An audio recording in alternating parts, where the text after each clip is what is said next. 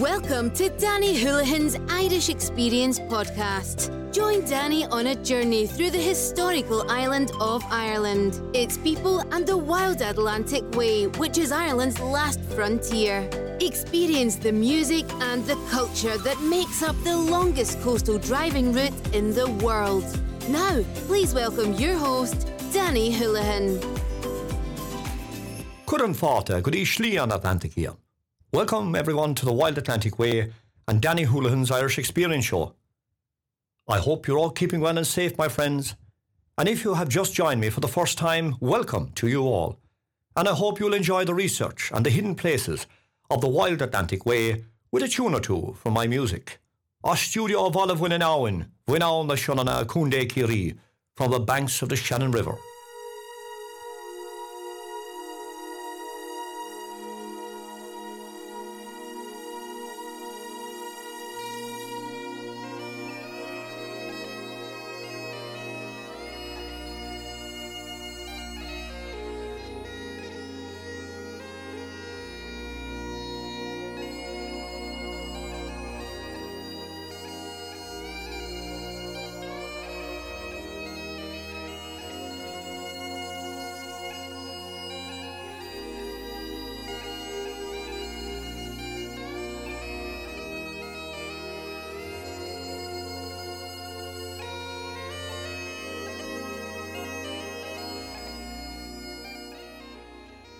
As this episode goes out, it leads the series going over 50 episodes worldwide.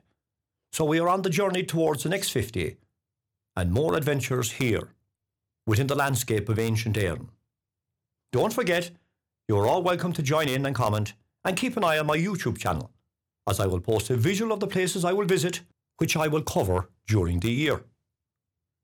On April 16th of this year, I travelled out on a very fine sunny blue sky day along the wild Atlantic Way, several miles beyond Ballylongford on the outskirts of Tarbert, County Kerry, Ireland, to a special place, another place I recommend to you all as Wild Atlantic Way champion to experience and soak up the atmosphere.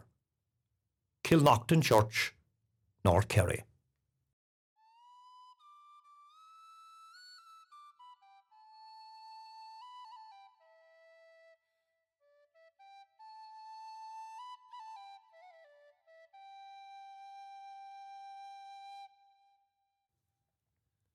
Location of the church is in the old townland of Caruna, in the old barony of Iraghticonnor, North Kerry, Ireland.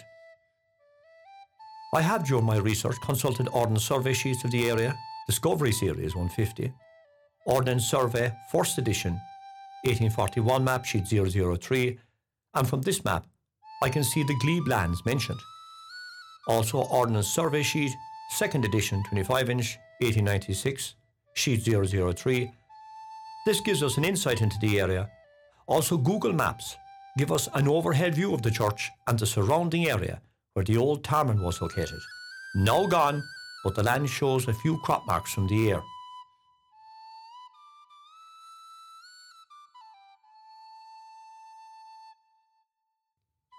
The name Kill means a cell or church of Nocton. Again, like other places in North Kerry, was an early mission. Names now gone, but their missions were significant in that a church was later built on the original site.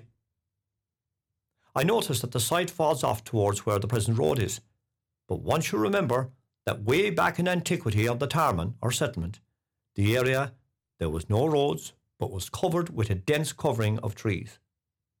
So whatever early mission was there, it was well concealed with the covering of the trees and the natural environment.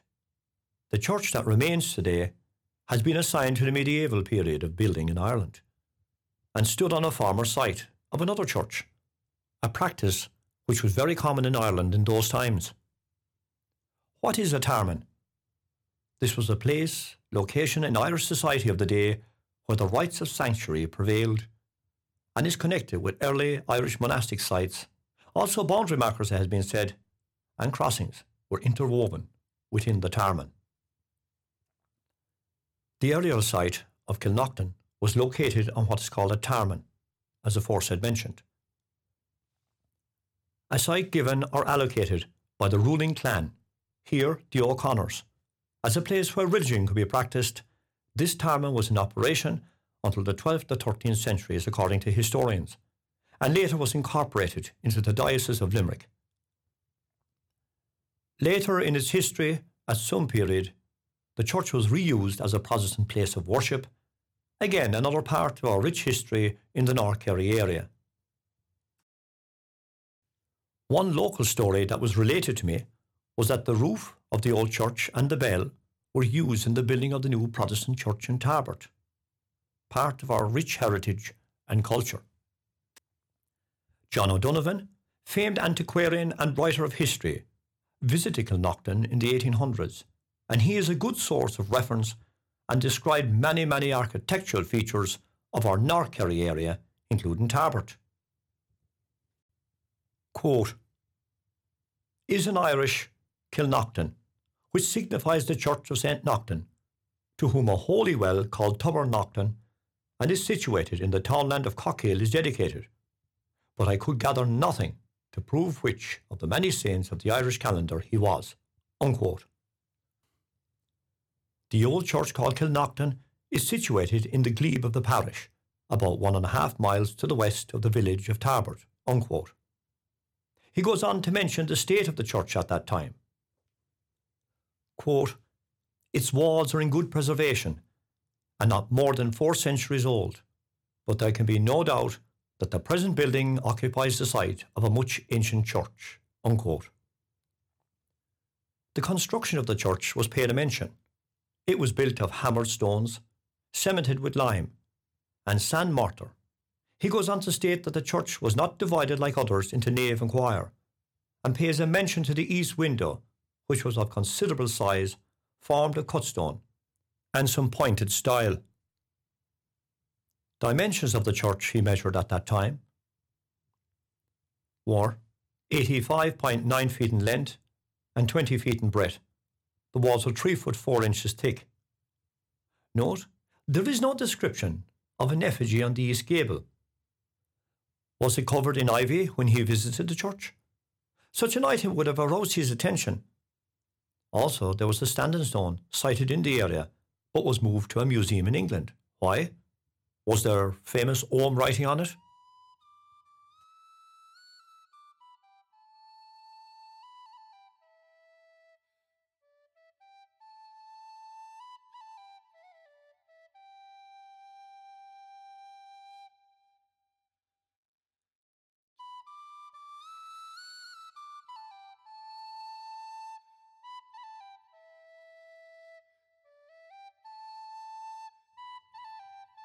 The main doorway of Kilnaughtin Church has a beautifully designed canopy, one could describe it as a canopy, which shaded the doorway of the church when it was raining.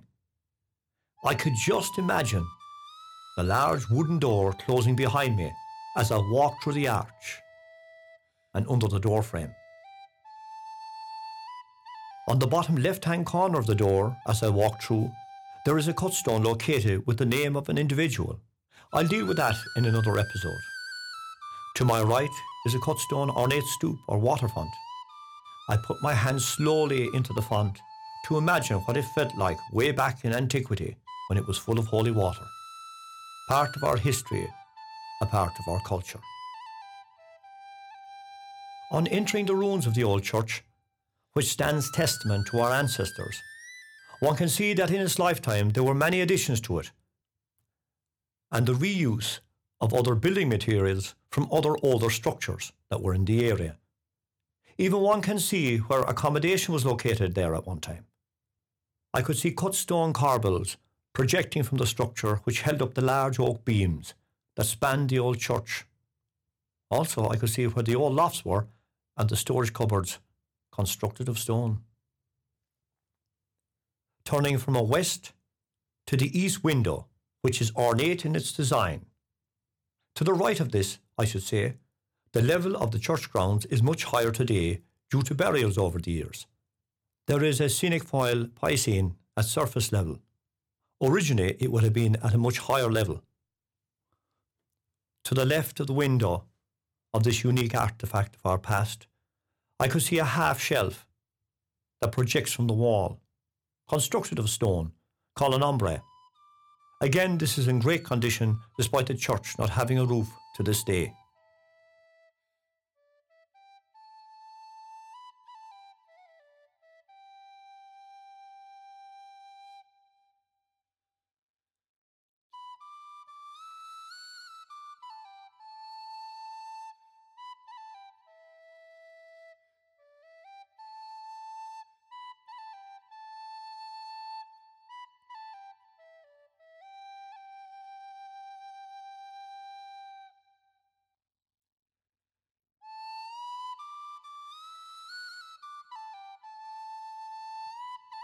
The chancel of the church faces in a westerly direction.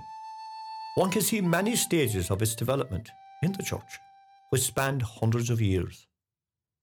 The interior of the church, there are many graves which are interred there. And as I said, the floor is of a much higher level than it was originally.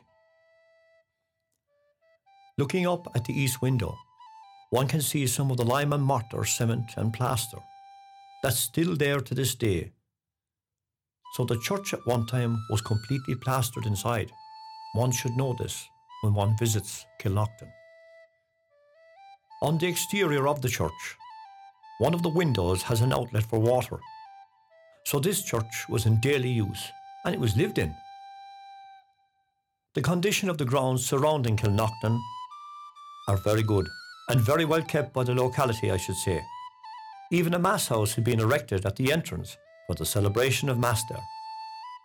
The graveyard has been cleaned up with gravel, which highlights the headstones and tombstones.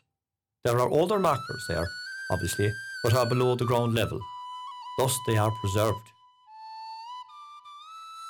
There is a car park in front of the church and graveyard, where you can park your bike, car, or scooter and take a visit to this priceless church ruins. I recommend a visit to Kilnaughtin Church as a Wild Atlantic Way champion. It is special, especially when you are on holiday here in the locality, or either visiting from around the world, or indeed crossing the Killimer to Tarbert car ferry, which daily crosses the majestic Shannon Estuary each day.